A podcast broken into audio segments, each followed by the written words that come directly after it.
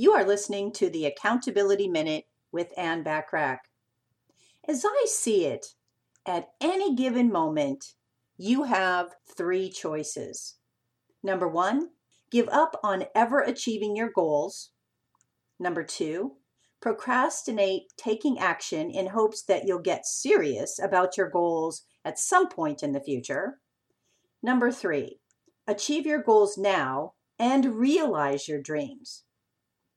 If you find yourself leaning toward the first option of giving up, understand that sometimes it's easier not to work hard to achieve your goals because you just aren't willing to put in the time and the effort. And if that's okay with you, it's really okay.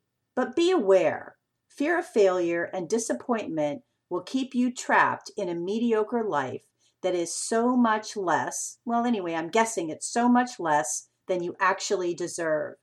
You were born with the potential to succeed, and anyone that tells you differently is just plain wrong.